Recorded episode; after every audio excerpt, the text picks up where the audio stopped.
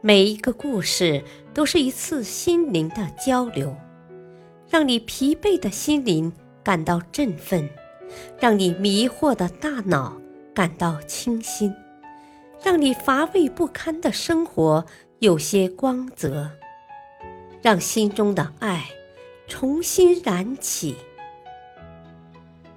欢迎收听《小故事大道理》。事业篇：迪士尼乐园的修路方案。迪士尼乐园将修路方案交给了世界建筑大师格罗塔斯先生。该乐园耗费了巨额的资金，园中的路一定要修好，否则就等于把所有已建成的成果毁掉了。格罗塔斯非常烦恼。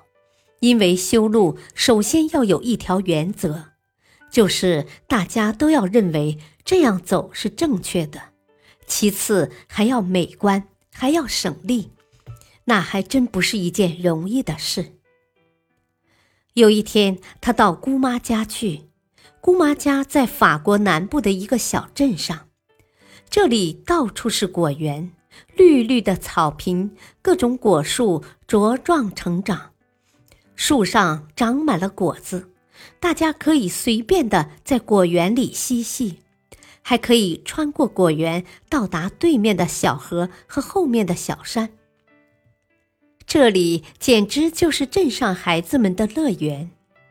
格洛塔斯惊奇地发现，树下被他们踩出许多曲折的小路，特别优美，这给了他一个灵感。